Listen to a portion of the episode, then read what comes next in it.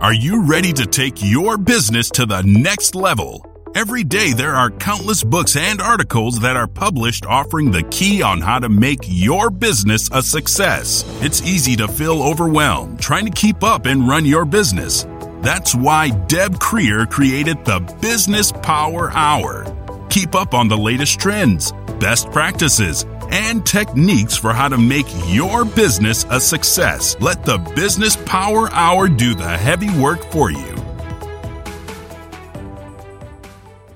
Good morning. Good morning. I am Deb Creer, and I am passionate about giving professionals the tools that they need to make themselves and their businesses as successful as possible.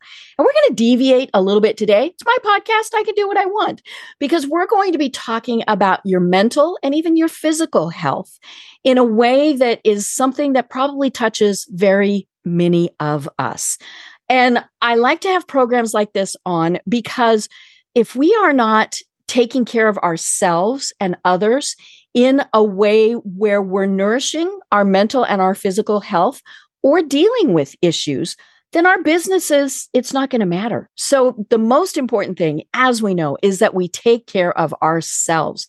So today's guest, oh my gosh, I don't get nervous real often because I've interviewed quite a few people, but this gentleman is, he is a delight. I've been having fun getting to know him, but please join me in welcoming the former Wisconsin governor, Martin Schreiber to our program today. Welcome, sir. How are you doing?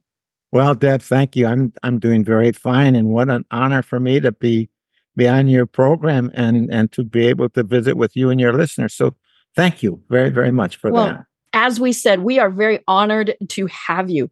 Well, let me tell people a little bit about you, and then we will jump into this. So, a native of Milwaukee, Wisconsin, and I think probably a Packer fan. It didn't say that in your bio, but I'm guessing you're a Packer fan. So, former Wisconsin Governor Martin J. Schreiber was elected as the youngest member of the Wisconsin State Senate. He went on to become lieutenant governor and then to become the 39th governor of Wisconsin. More recently, Marty has become an outspoken advocate on issues relating to Alzheimer's disease and caregiving after his wife Elaine was diagnosed in 2007. Marty wrote about their journey together with Alzheimer's disease in a very popular and very well received book called My Two Elaines Learning, Coping, and Surviving as an Alzheimer's Caregiver. Well, we could go on forever about your bio, but you know, we we want to have time to talk more with you. So, you know, one of the things I always ask my guests, how in the heck did you get to where you are today? So give us a little bit of that. Probably I got to where I am today by the grace of God mm-hmm. and also because of my wife, Elaine. Mm-hmm. Um, she's yeah, passed away uh, two years ago, and she was diagnosed for Alzheimer's some almost 20 years ago. Mm-hmm. And uh, so before that, um, while I go back to being 14 years of age when I met Elaine for the first time in Latin class, we uh, her name was Thaney, my name was Schreiber, so we sat next to one another. Yep, mm, good old alphabetical. Mm-hmm. Right. So I fell in love, and uh, we dated, we went steady, we got engaged, we got married, and four children, 13 grandchildren, now eight great grandchildren. But how did I get to where I am today? I got there by the grace of God and also because Elaine was the most wonderful, helpful life partner, mm-hmm. wife, the most wonderful person that you could ever hope to to to be able to be with and she supported me. She worked hard uh, in everything that I might want to do. If uh, I would run for political office, she would be the hardest working campaigner. If I would lose, most importantly, she never let me feel defeated. Mm. And if there's one legacy or, or, or one special uh, ability that Elaine had was to make sure that we might have lost different things at different times, but we were never defeated. Mm-hmm. So, how did I get where I am today? By the grace of God and also mm-hmm. by Elaine, uh, just being the most wonderful person that any person could hope to have. Right. And uh, now, how did we get to be on your show? that's really because of uh, the second Elaine. Mhm. Uh, the first Elaine I described, you know, just helping and being so wonderful. Well, as I said, going back almost some 20 years ago, the second Elaine began to appear, uh, getting lost, going to and from places she was going to and from. She was a wonderful cook, and sometimes she would cry because she would mess up recipes so badly. She would scrape the side of the car going in and out of the garage.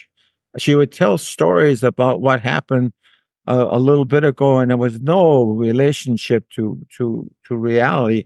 So that was the second Elaine. So what brought me to Deb Cryer on her show on Power Hour? It's the fact that my wife Elaine was uh, was two Elaines, and uh, I tried to. Uh, what what happened was I I'm on this Alzheimer's journey, and early on I found out that there were things that I didn't know, things that I should have known, Mhm. and I think back and how eh, horrible it was that I was not more aware of how you deal with this disease. And what made it so tragic about my ignorance of this disease is that Elaine and I missed out on moments of joy. Mhm. And uh, uh, that that was and and I think back and so when I say we missed out on moments of joy, the moments of joy that we missed out on were because I was trying to keep her in my world.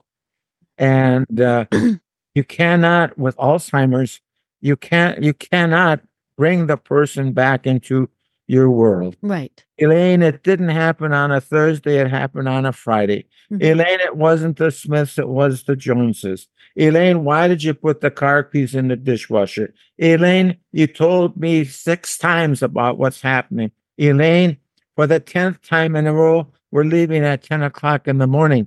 And so what what what what happens then is you you you, you don't want to lose your loved one. Mhm. And you, so you try and keep them and your world. And what I finally began to understand was that I had to let go of this person who once was so that I can now embrace this person who now is. And and also when I when I get when I think about eh, you know joining Elaine's world uh in in, in with with her Alzheimer's in my book I'm well, I'm ready to go to print and, and maybe a month two months before I'm ready to go to print I find a series of notes and journals that Elaine had been keeping since her diagnosis Oh my. and never did well we had prayed together and we had cried together but never did i understand the courage that it takes to be diagnosed with this illness Mhm. and then go forward imagine being diagnosed the doctor says look you're going to be losing your memory all of the fears that come into your mind when you think well what is going to happen so then on top of that your husband says, No, it didn't happen on a Thursday, it happened on a Friday. No, why are you asking me? Why did you put the car keys in? You don't even remember that you did all of those things. Right. Mhm. So what what is happening is you're losing your memory. Mhm. You're uncertain about so many things, so worried, and at the same time, your loved one who adores you is criticizing you for Right. everything. mad at you. Well, for something you don't remember doing. Mhm. And uh, and so I I have learned that's so important then uh, to have joined her world. And and so once once I learned that the the doctor when we were diagnosed when Elaine was diagnosed that there are four things that we should be doing. Uh, one uh, is Namenda and Aricept. Those were drugs. Uh, and we're supposed to delay the progress. I don't know if they did, but we took them. Socialization, that being something important. Uh, and then also the third thing is going uh, for a walk, which is the best exercise for the brain. And then the fourth thing was a glass of red wine every evening. Elaine got four weeks ahead with a glass of red wine and three weeks behind in the walking. But when we would go for a walk, Mhm. she would say, Oh, look at that beautiful flower. Well, Mhm. come on, Elaine. In my mind, Right. We're walking. we're walking Mhm. and look at the bird, how Mhm. pretty.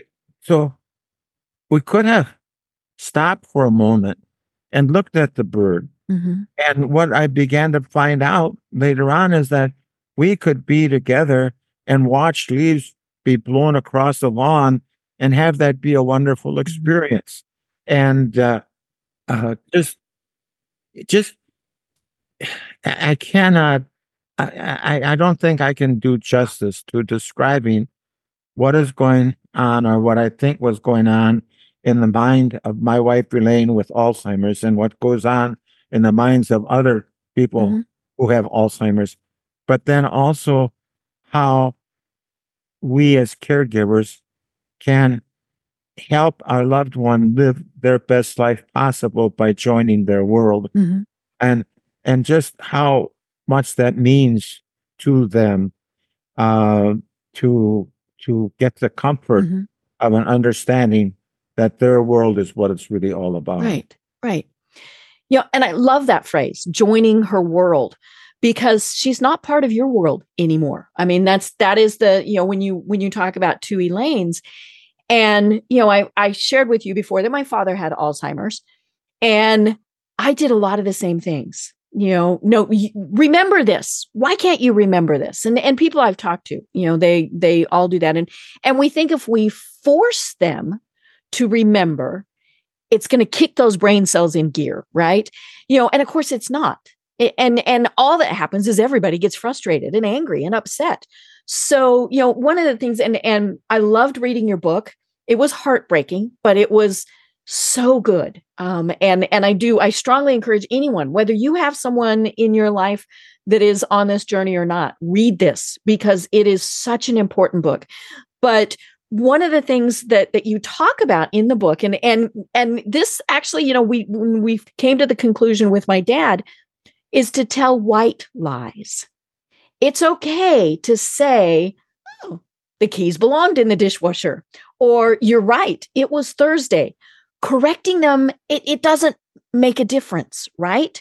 Um you know and and so i love that you talk about white lies Well, I I call it not only white lies but therapeutic fibbing. right And so Mhm. Elaine- and it's therapeutic for both right it's Sure. So Elaine asked me once how her parents were. Well, I said, Elaine, they're both dead. Oh, which was Yeah. crushing. Mhm. It was crushing. And so I promised myself I would never put her through that again. So the next time she asked me, Mhm. um, how are my parents? I said, Elaine, they're doing great. I said, your mom likes working at church. Your dad likes Mhm. the sports. And uh, oh, she said, that makes me feel so Mhm. good. Mhm. Well, that's therapeutic fibbing. Mhm. But uh, I want to, Deb, I want to warn you and listeners. Uh, I want to say two things additional about Mhm. therapeutic fibbing, which is important. One is I tried it the first year of marriage, Mhm. and that didn't work out so good. No, no, not not your first year of marriage. No. Mm-mm. But then the other is, and and you said it's all right, but not everyone believes this. Mhm. But if you can recall, in the Old Testament, when Moses went up to Mount Sinai and brought down the 10 Mhm. Commandments, the front of those commandments is written in an uh, uh, Arabic, Mhm. Uh, and so because I was there, I was able to look on the other side of the stone tablets, and there, chiseled in English, is therapeutic fibbing is okay. That therapeutic fibbing sometimes is really important. Right. So I want I want caregivers to know Mhm. that we can let go of Mhm. the tr- Right. because therapeutic fibbing and again it's it's helping our loved one live Mhm. their best life possible Right. uh and and then well, well here and, and i i alzheimer's when elaine was diagnosed 20 years ago Mhm. there was no cure and and also it it can't it, it, it they- don't know how to stop it Right. But they were no better off Mhm. than we were 20 years ago. Basically, Now, there have been some drugs, but I find all of them wanting. Mhm. So, the, so the it's it it has been then the same for for for 20 years, and uh, because we can't fight this disease right now, because we can't cure it, what we can do, however, is make the determination that our goal is going to be to help our loved one, Mhm. but also ourselves live Right. the best lives Mhm. possible. Mhm. And uh, because you fight this disease and try and bring the person back to your world, it's a terrible Mhm. diagnosis. It's a terrible uh, look forward and depressing to think that Mhm. Alzheimer's disease can't be controlled. Mhm. Well, what can we do that can give us some hope? Mhm. What can we do that can give us some goal of of, of opportunity Mhm. uh, for hope? And that goal can be to help our loved one live the best life possible. And as we said, therapeutic fibbing is one of the ways of helping our loved one live their best life possible. And then there's also like redirection. Uh, right. You talked about that in the book. Is like, oh, let's go over here. yeah, yep. And so it's nine o'clock in the morning. Mhm. Elaine wants a glass of wine. No, Elaine, you can't have it. It's nine. No, that's not the answer. Mhm. Do you want red wine or white wine? Mhm. Do you want to drink it with your sisters or with the neighbors and so forth? Maybe by redirection, Mhm. we don't have to get into the conflict. Right. of-. I- and and I've seen that conflict Mhm. with with caregivers who say, "No, you just had a cookie. You can't have another cook." Or I already gave you a blanket to cover Mm-hmm. yourself. Why- Why do you? That's not. That's uh, redirection. Right. Because they don't remember that they got that blanket, that cookie, that whatever. That is correct. Mhm. And so let's assume hypothetically in this moment that redirection doesn't work for the glass of wine Mhm. at nine o'clock in the morning. What is wrong with someone having a glass of wine at nine o'clock in the morning? Right. No, it's morning, noon. You make it a little bit smaller. Yeah. mhm. you know, add water, just or maybe Mhm. just water. I, well, you- you- but but we we caregivers have to be like detectives, Mhm. and we have to try and understand and find out what is going to be of interest to our loved one. Mhm. Try and help them live their best life possible. Elaine was a great cook, and Mhm. so what we did during her her period of time when we lived at home, we would chop celery. We chopped a lot of celery, but she enjoyed that. And she was feeling useful. Mhm. Um, a, a homemaker, uh, so we would fold towels. Mhm. She felt useful doing that. Mhm. Folded a stack of towels. I went into the next room Frumpled them up. an yeah, and so it, and and and and see, I guess the again the goal to help our loved one live Mhm. our best life possible, and and join their world. It it can ease the heart and it can ease the soul Mhm. and it can be an understanding that we are actually giving a a, a type of medicine, a type of Mhm. uh, therapy, a type of of of of helpfulness. And so I one thing the goal is to help our loved one and Mhm. ourselves live our best life possible. Right. And let's assume hypothetically that I won this billion dollar lottery and I call you up and I say, Deb, I'm going to take you and every single one of, of your viewers. We're going to go on a trip in the Caribbean on a, on a cruise ship. Woo. And so we're on this cruise ship and one of our uh, of, of friends falls overboard. Yikes. We throw him a lifeline Mhm. and uh, they they grab the lifeline and they think they're going to be saved. We think we're going to save them, and the life breaks Mhm. and they drown. Mhm. Well, when you read my book, you will learn how much your loved one depends upon the caregiver to be a lifeline. Mhm. And when they are in their most dire need of, of anxiety and worry and frustration and, and confusion, we throw them a lifeline and it Mhm. breaks. Well, why does the lifeline that we might want to through our loved one, why does that break? It breaks because we caregivers have gnawed at that lifeline to Mhm. make it weak. Right. How have we gnawed at it? We haven't gotten enough sleep. hmm We didn't get enough exercise. Right. Didn't socialize. Mhm. We didn't take care of ourselves. We thought that maybe a martini, two or three or four in the evening, uh, is is going to be uh, a good thing. Mhm. And so, as, as I said in the book, I point out where Elaine's diaries say how important I was in in her life, and I put that in there not for self-grandizement, but so caregivers would understand they are so important hmm in this horrible disease to helping their loved one live their best life possible. And if we don't take care of ourselves, well, not only are we unable to do that which we want to do, and that's to help our loved one, but also, well, I'm not doing well, um, health wise. And uh, my daughter gave me an article on the benefits of moderate drinking, and it wasn't because I was drinking too little. And so what what happened then? They actually had a uh, you know a confrontation. What do they call it when you get together? Oh, an intervention. they had an intervention with me, and they said, "Dad, uh, we've lost mom, but Mhm. we don't want to lose you. And if you don't take care of yourself, Mhm. you're we're going to lose you, and we don't want to lose both parents. Mhm. And if you check on the statistics, uh, you will find that far too many um, caregivers Mhm. die before their loved one, Right. Right. and they do that because this worry and this anxiety sets in. But your Mhm. your your lifestyle.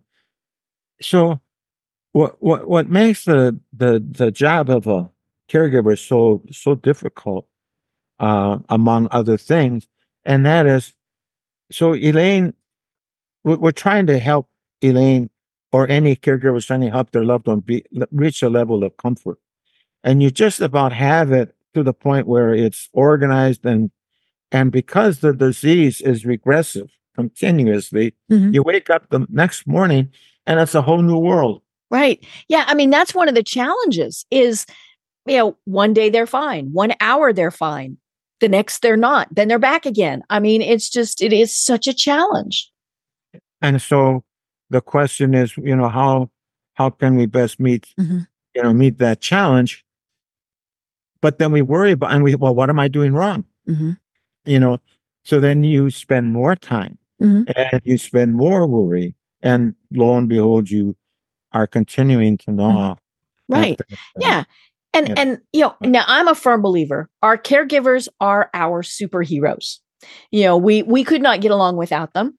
Um, but the, the caregivers, you know, they, they're filled with anger, with guilt. They're not doing well physically and emotionally. And it was interesting. Just earlier today, I heard someone say this, uh, and she was a caregiver to her father. And she said, guilt is a gift that you give yourself. and and I thought, you know, that is so true because we do. We just, you know, we feel guilty. What aren't we doing right? Why are we making it worse? Why are we upsetting them? Why am I angry?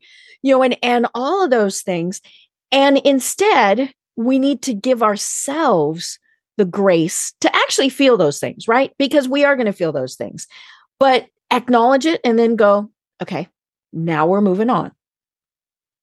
what you said is so important and i never thought of it that way about guilt is maybe the word give like we could change it to give is the uh penalty we give ourselves Right. Mhm. kind of, uh, of of description Mhm. like that uh but what you described in the emotions about feeling the guilt and about Mhm. feeling the anger uh is so true.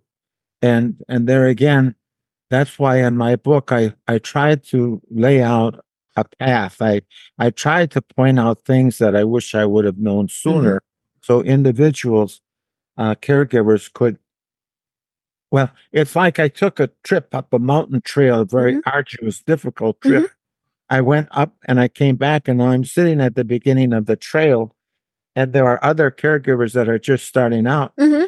And my book, what I try and say is, please sit down with me and talk for a little bit. Mhm. And I made the trip. I know where some of the very difficult things are. I Mhm. know where it might be made easier where it would be ordinarily very Mhm. difficult. So, but please sit down and talk with me and let me share with you. So, as you make this journey, Mhm. uh, so may you be helped by Mhm. my experiences. Uh, what I what I did do also in the- in in the I had uh, there, there's two part two books. There's the Back to Elaine's that I worked at and self published, and there was the second edition, which is now out by Harper Publisher, Mhm. and it's the same book, but it's published by Harper's because they felt it should go nationwide. Mhm. And so what what the book also has, the second book, is a discussion between myself and a neuropsychologist Right. Mhm. uh, to reaffirm. If, for example, I had these personal experiences and I wanted to give the reader the assurance that what I was experiencing Mhm. is is applicable and Mhm. and it's right. For example, if someone has uh, um, COVID and I say drink bleach, well, we better check that out with the doctor before. Right. Uh huh. Probably not a good plan. no. But and so I wanted to have this neuropsychologist give reaffirmation. So Mhm. there is a, a discussion in in the book uh, between myself and her about different different various uh, Mhm. various kinds of issues. What what what what I wanted to also sort of talk about for a moment is that uh, this disease is not what you call a chicken casserole disease. In other words, if I have open heart surgery, chicken uh, people will bring me a chicken casserole. Right. If I have hip surgery, chicken casserole will be brought because of people being concerned. Mhm.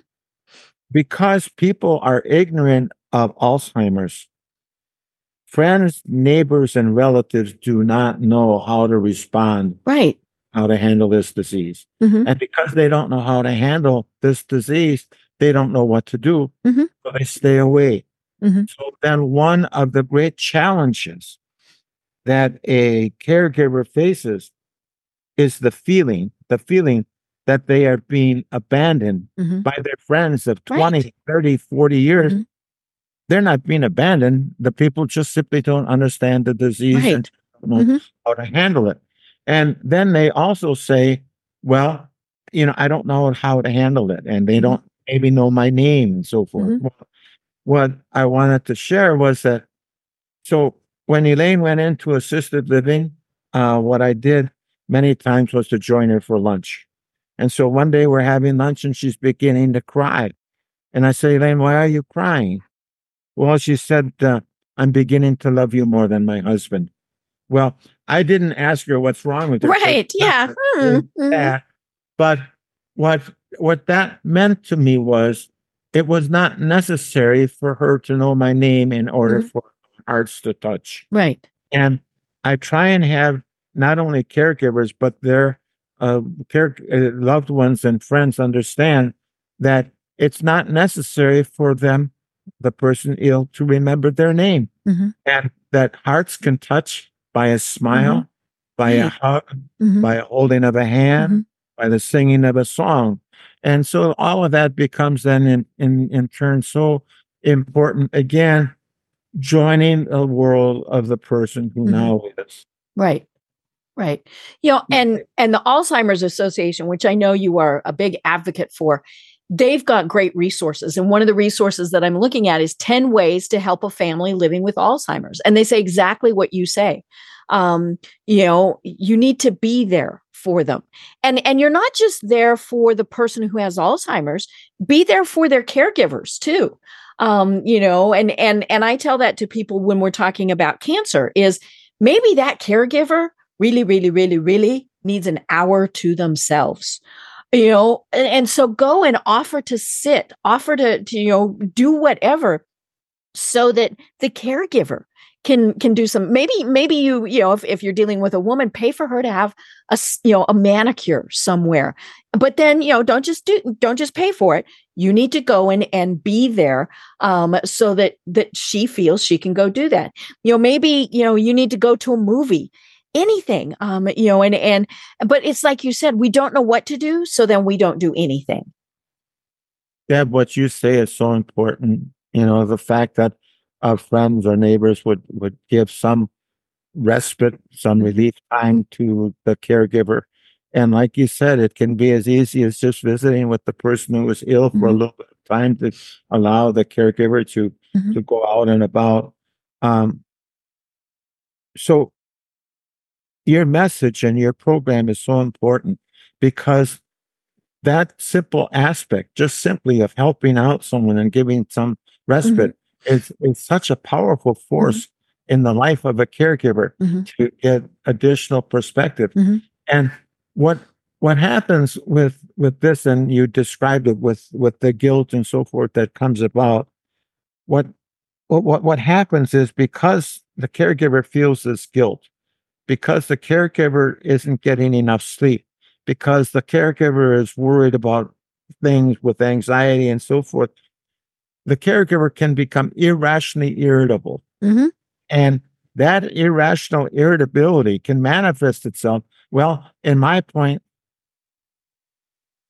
to have to end up buying boxes of candy and flowers to people on the other side of the counter. lots of apologies oh my gosh and and so but it can go it it, just becomes so powerful where ordinary human beings of, of of love and understanding have such a Mhm. outgoing of, of of of irrational irritability because of all of this buildup and so again to reinforce what you said about giving the caregiver some respite care of some kind or another just to help give them some some perspective and Mhm. understanding uh is just such an important right. pitch.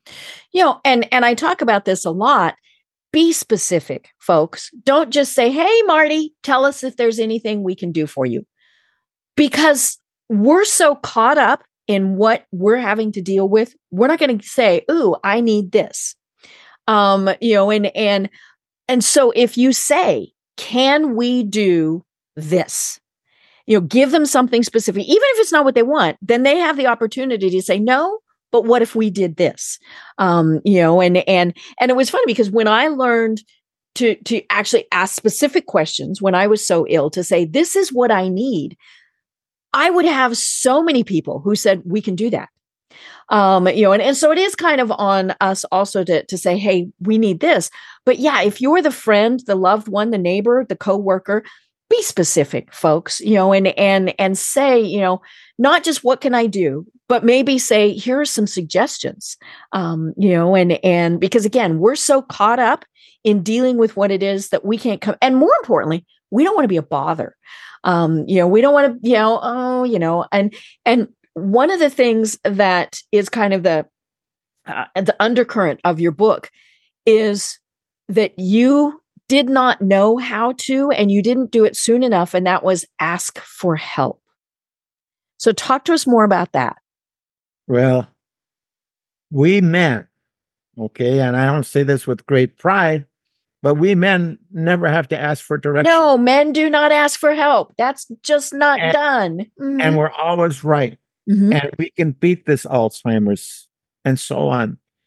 And what we have to understand clearly, we men and also women too, Mhm. we have to understand that when you ask for help, it's a sign that you're not giving up. right We can assume for a moment being surrounded by an enemy with no hope of, of, of they're going to just simply overwhelm us. And we decide not to go for help. Well, that's giving up right to, to ask for help means that you're not giving up, hmm but to ask for help also means that you're going to make a special determination to make things better. Mhm. And uh, uh, I found that to be a serious. eh, one one of the things to not ask for help. So uh, through the Alzheimer's Association, um, I am going to counseling I come into the counselor's office one one day and it was just horrible because I knew that Elaine would have to go into into assisted living memory Mhm. care. So the counselor said, "Well, what's wrong?" And I said, "I just cannot see putting Elaine into a nursing home." Right. Keyword putting. You should be able to care for her yourself. Right. And the counselor said, You are not putting Elaine anyplace. Mm-hmm. Are giving her an opportunity to be who she is now. Right. Questions of, of the of the of, of the counselor. Can Marty Schreiber's 24-7 nursing home uh, uh, take care of her? The Mhm. answer is no. No. Marty Schreiber do the kind of job in qual no. Mhm. And so here is what I learned. My not wanting to put Elaine into a nursing home was my personal battle with Alzheimer's. Mhm. And to carry it to the next step, it was not how I can best serve Elaine. It's my personal battle with Alzheimer's. Mhm. And Elaine was the worst for it. Once I understand, Mhm. I can't beat this disease. What I have to understand is my goal, realizable, is to help my loved one Mhm. live her best life Right. possible. And at that moment in time, the best life possible was for her to go into assisted memory, uh, Mhm. memory care into into a nursing Right. home. Right. And so, uh, so we men, you know, we can be captain of the football team, we can be whatever, whatever, whatever, and then we think, we we think we can't ask for help. I think not asking for help is a coward, selfish, uh, egotistical, Mhm. uh, uncaring Right. um, activity of of a loved one, Mhm. and I want to be very, uh, really strict um, and forceful uh, in the term about how foolish it is, selfish, to not ask for help. Right. Because you need to keep, as you said, that respite opportunity, and and uh, you can't you can't do it by yourself. Right.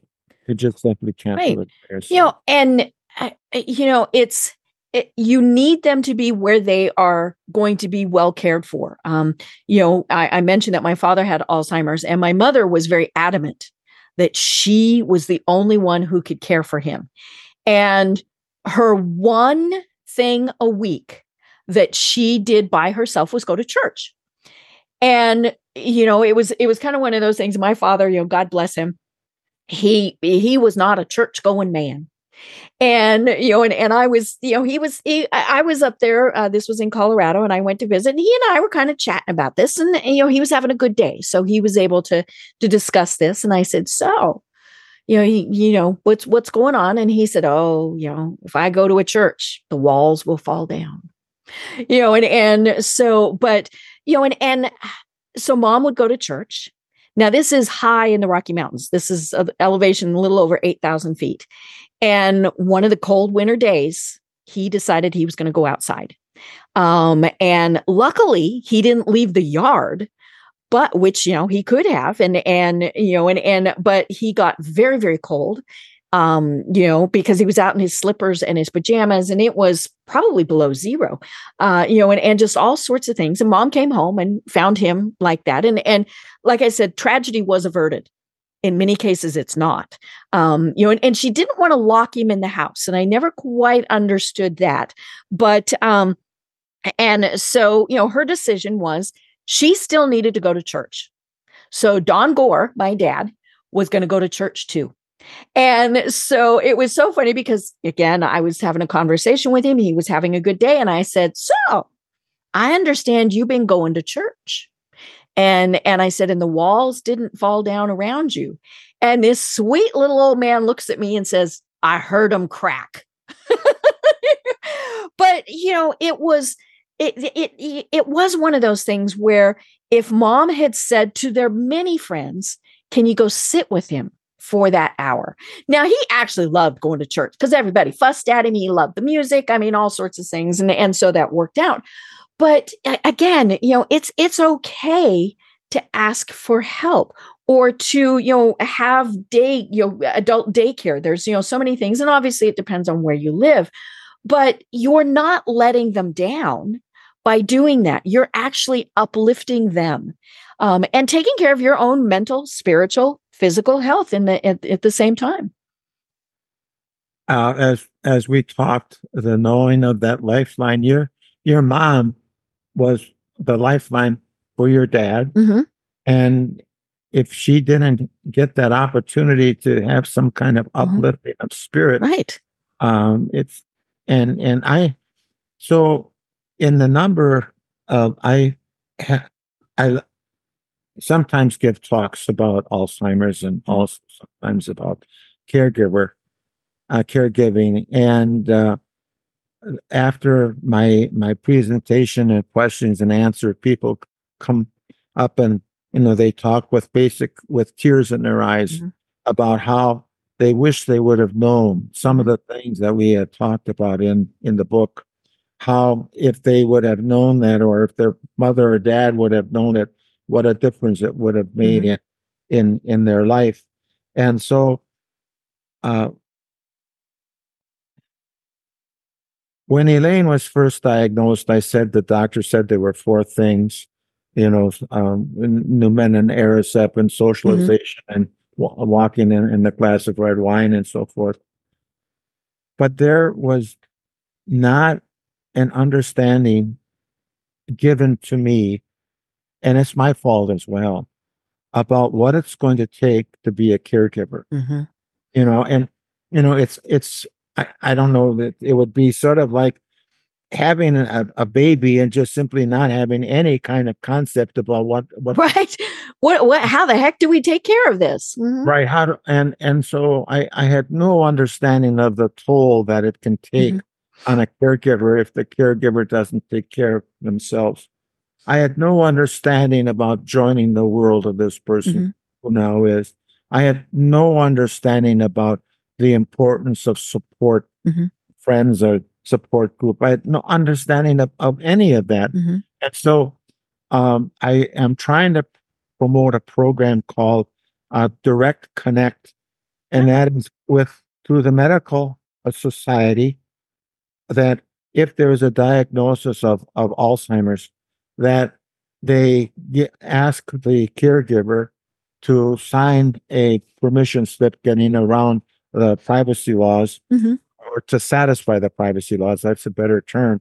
But then in turn, the uh, the, the permit, the, the the the slip would authorize the doctor to contact the Alzheimer's Mhm. Association. So the Alzheimer's Mhm. Association in turn could talk to the Right. caregiver Mhm. just so that there is some understanding about what lies Mhm. ahead. And uh, so when Elaine was diagnosed, and I figured something, uh, you know, I have to know a little bit more something. I went to the bookstore, the library. There's a lot of books about Alzheimer's, but Mhm. I could not find uh, a book which would present the challenge in a very, in a in a simple but yet forceful way. Mhm. And these other books, many of them were marvelous books, but the detail that they went into and and and it just my book is a quick read you can you can get through it in a I couple did. I read it in an evening. Mhm. yeah and and people have told me that they keep it almost as a referral system i don't know uh you're too young to go back to dr spock but in my era there was dr spock who Mhm. had this book and if you were raising a child you would go to doctors and had a Mhm, problem you'd go to and so with with the book if you are, are facing a type of a challenge you can at least get a overall Mhm. not an overall but at least the basic understanding what your next move Mhm. or so forth Right. might be. so that's uh um what one th- this is just a side note um the emotions of caring for your loved one and seeing them lose their memory i had a, a gentleman come up to me after a talk and he was crying and he he asked me is it okay for me to pray that my wife would die Mhm. uh, and and i can understand why that question is asked because it is so painful and and so much hardship to see your loved one go through that Mhm. and If they were in physical pain, it would be understandable that you prayed that, right? Yes, yes. And and so I said, well, I said, I, I don't know if you can or not, but I know you can pray that God's will be done. Mm. And uh, because I am not in any position, but I, I do want to say that when uh, Elaine passed away, I could not ask her at that time to live one hour longer Right. than she did Mhm. because she was so incapacitated. Mhm. And, uh, you know, it, it, it was a bittersweet kind of thing Mhm. because I then knew she no longer had to deal with the situation that she was in. Uh, but yet you, you miss them so terribly much. But, uh, I, uh, I just hope that caregivers understand that they've got the toughest job in the world. Mhm. I think you call them heroes. They are absolutely true heroes. Mhm. But also that as as heartbroken as we might feel, we also have to be courageous and intelligent enough to ask for help Right. and Right. uh, and know that that makes a Mhm. difference. Right. You know, and and I think one of the things that that helps people is just knowing they're not alone, which may be why people keep referring back to your book and and things like that. You know, it's interesting when my father passed away, people, you know, wonderful condolences. And but I remember I told one person, I said, you need to understand my dad was gone years ago. Hmm. This sweet little old man was this sweet little old man, but Mhm. dad was gone a while ago.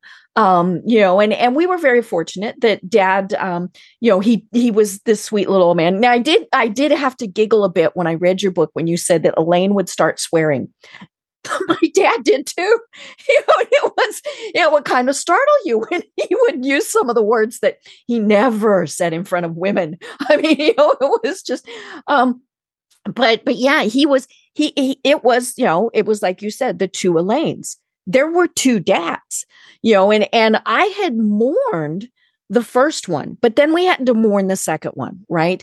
Um, you know, and and I think that was the the thing was just knowing, you know, it, it was it was just different um you know and and i think that that comes back to that guilt again you know why and and and just the pain of them looking at us and not knowing who we are.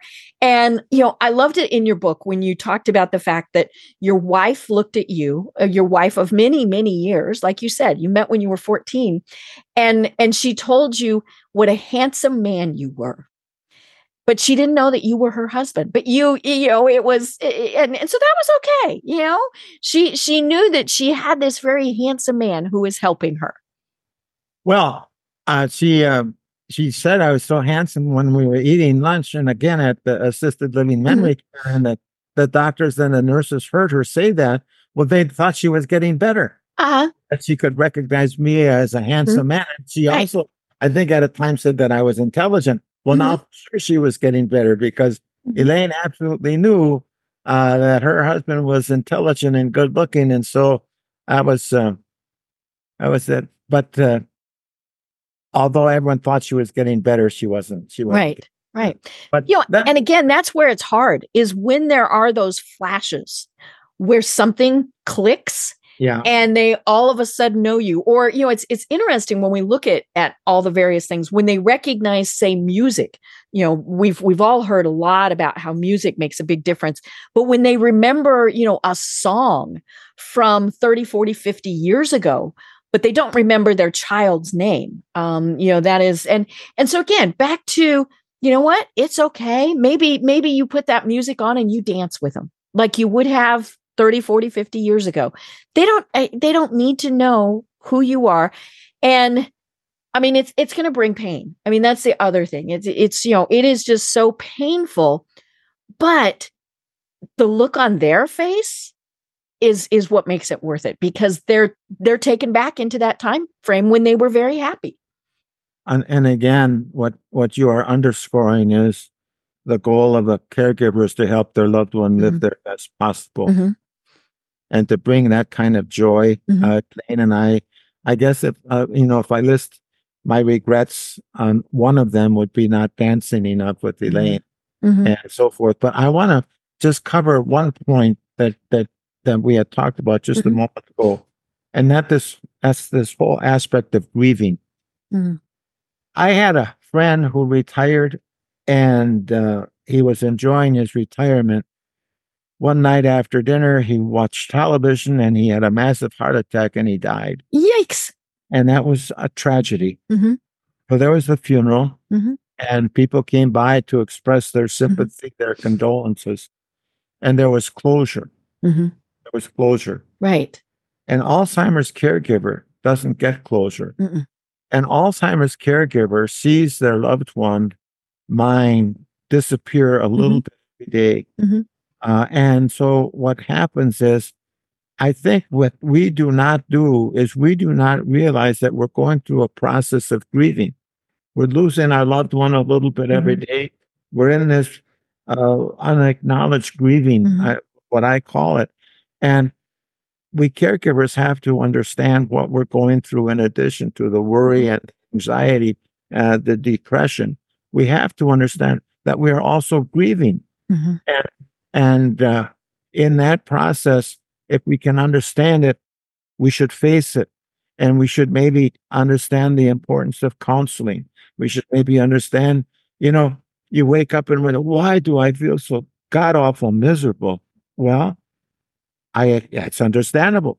Mhm. You're grieving, you've got worry, you've got anxiety, you just yelled at someone for no reason before, you're under a lot of pressure. Caregiving may be one of the toughest jobs in the world, but by the same token, if we can use a few touch points, Mhm. um, it can make all Mhm. all all the difference in the world as far as at least making uh, our loved one have their best life Mhm. possible for the life Right. that they have. Right. You know, and it's it is it's such a challenge and one that you know we we especially in the early stages we try to ignore um you know and and i encourage people to go to the alzheimer's association. They've got some great information on what are kind of the the first 10 signals that might you know and and, and of course we all are thinking i'm just getting old. He's just getting old. Well yeah but you know or you know if you're like me and you've had so much anesthesia that you know our brains are just kind of fried um but there are very specific things. It's not just that we're getting old. And so i encourage people because you know as we've been talking about the sooner we start with with some of this the better it will be. Like you said you know even if it's just dancing more going for more walks all of those things you know and and not just putting it off. You know we i talk to people you know get that bucket list out and do the stuff now. Um you know because you never know what's going to happen. I mean you mentioned the, the the gentleman who you know had a massive heart attack and poof his bucket list probably had a lot of stuff on it that he could have been doing. Um you know and and so um you know and, and then it's it is about you know setting those small goals too. Um you know maybe what happens is like you said you know you have a delightful lunch she doesn't know who you are but you had a delightful lunch um you know and and and that's that's okay That's okay. What what I wanted to do, uh, I have a, a list of a few resources in my book. okay perfect Uh, yes hmm Wanted to let everyone know the Alzheimer's Association can be ALZ alz.org. Mhm. And then they also have an 800 hotline. Mhm. Uh, almost 24, it's 24 7. it is. Mhm. Yeah, it's 800 272 3900. Mm-hmm. And so, um, what's I just wanted to show you a copy of, of the cover of the oh book. and it has this wonderful picture of the two of you And as youngsters yes, as youngsters. And so, um, I just want to, so let, I just want to read the last lines of my book. Mhm. Okay. And so, um, so this is the very end. And so I conclude by saying, I'm so very lucky I met Miss Elaine Ruthaney in freshman Latin class. Lucky to have her fall in love with me. Lucky she said yes. Lucky she supported every dream and crazy idea I ever had. Lucky she raised such great kids. Lucky I still get to hold her hand every day. If Alzheimer's is the worst thing that can happen, I've got the best of the worst. For what better blessing, better promise can be, can any person receive than, and this is her quote from her diary When in heaven, I will always be smiling down at you with great love to the best man in the world. And so we have these moments and we just have to rejoice in in the positive aspects and so what you are doing deb is helping people get through some really tough moments mm-hmm. And having an opportunity to just sit back and appreciate what is good be grateful for what was good in the past also. Mm-hmm. right. Yeah we can remember. Maybe they can't but we can. Yes. Yes. And as uh, i said it's uh, your hearts can touch even though they may not know it. Mm-hmm. oh my gosh. Well you know we're we could go on forever right you know i told you that's why we have to set a timer um especially because if what we're saying is helping people but you know how do people reach out to you and um you know and and you know get your information well we have a website my2elaines.com mm-hmm. and uh, uh, through that they can uh, I'll get into. Well, I uh, gave a discussion on the Today Show a while back, and you know other types of discussions. But anybody is interested in the book, they can order the book through that mm-hmm. or through Amazon uh, dot com. And uh, um, also, I enjoy giving talks, and so I uh, do not uh, charge for the talks because it's my passion to. Mm-hmm. I, I conclude if Alzheimer's is bad, ignorance of the disease is worse Right. And so the goal is to help as many people as under possible to understand mm-hmm. what this disease is about, how we can deal with it in the most positive aspect and mm-hmm. in the mm-hmm. most positive way. Right. You know, and, and all that information is on your website, which is my2elaines.com. Well, you know, my condolences on the loss of your beloved Elaine. Um, it's been almost two years. So what's next for you? Well, first of all, my condolence to you with the loss of your dad and also the courage that you showed through your cancer recovery and through your illness. So what is next for me? Is that the question? Um, if if I can talk with people about the importance of knowing about this disease, uh, that's what I'm really all about. I will be celebrating my 85th birthday on uh, April 8th, and so uh, um, I'm trying not to let the old age uh, slow me down a little bit, but uh, um, yeah, uh, I I do just really want to say thank you again. I I, I don't want to move, miss the opportunity, and to think about the fact of guilt being a, a present we give ourselves. Uh, that is just so helpful, I think, to understand and making sure that uh, caregivers get help and so on. I, I, I just do want to thank you for for all of that and the courage that you have shown. Remarkable. So. Well, thank you. Um, you know, it's like we said, if we can can help educate people, that's what we're here to do. Uh, you know, and and it, it, this has been, you know, I I always say it's a delightful conversation that's not the right word for this, um, but it has been a wonderful conversation, and I hope that um, you know we we can continue it. Do you have any final thoughts that you want to leave everyone with? I think I think the best is is is just for people to understand that if we can help our loved one live their best life possible, uh, that is in and of itself one of the most important things we we can do in life, and whether it's if they would be a cancer uh, uh, a victim or whether they would be an Alzheimer's uh, victim, uh, to set about helping people live their best lives possible. I think that's a pretty good thing. Oh my gosh. I'm Deb Krier. I have been having, as I said, a wonderful discussion with the former Wisconsin Governor Martin J. Schreiber, or now as I call him, Marty. Um, you know, we and and uh, but he is the author of My Two Elaines: Learning, Coping, and Surviving as an Alzheimer's Caregiver. As I mentioned, everybody should read this book. You know, at some point you're going to be touched by this. Um, you know, I hope to have you on again. I think this is great information. But until next time, everyone have a great day. Tune in for our next program for even more trends, best practices, and techniques for how to make your business a success. The Business Power Hour, hosted by Deb Krier, is proud to be part of the C Suite Network. This podcast is a part of the C Suite Radio Network. For more top business podcasts, visit c-suiteradio.com.